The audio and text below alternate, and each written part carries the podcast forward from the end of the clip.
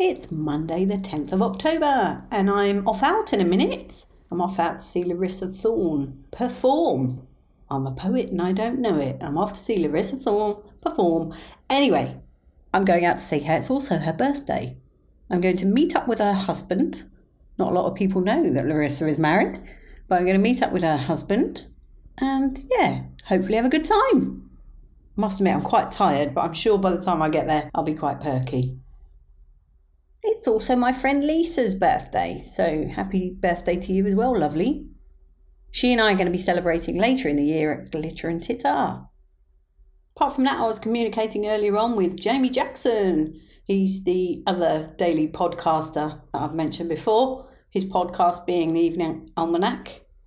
And as Jamie says in his own podcast, if you've only got time to listen to one, obviously listen to mine.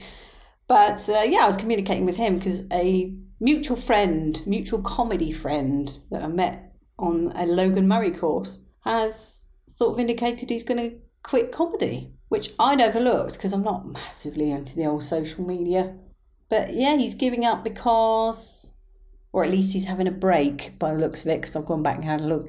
He's having a little break because of mental health reasons, which led to a bit of chit chat really about how tough comedy can be so certainly Jamie Jackson finds it tough, but actually I think listening to his podcast is because he believes he's had a couple of bad gigs.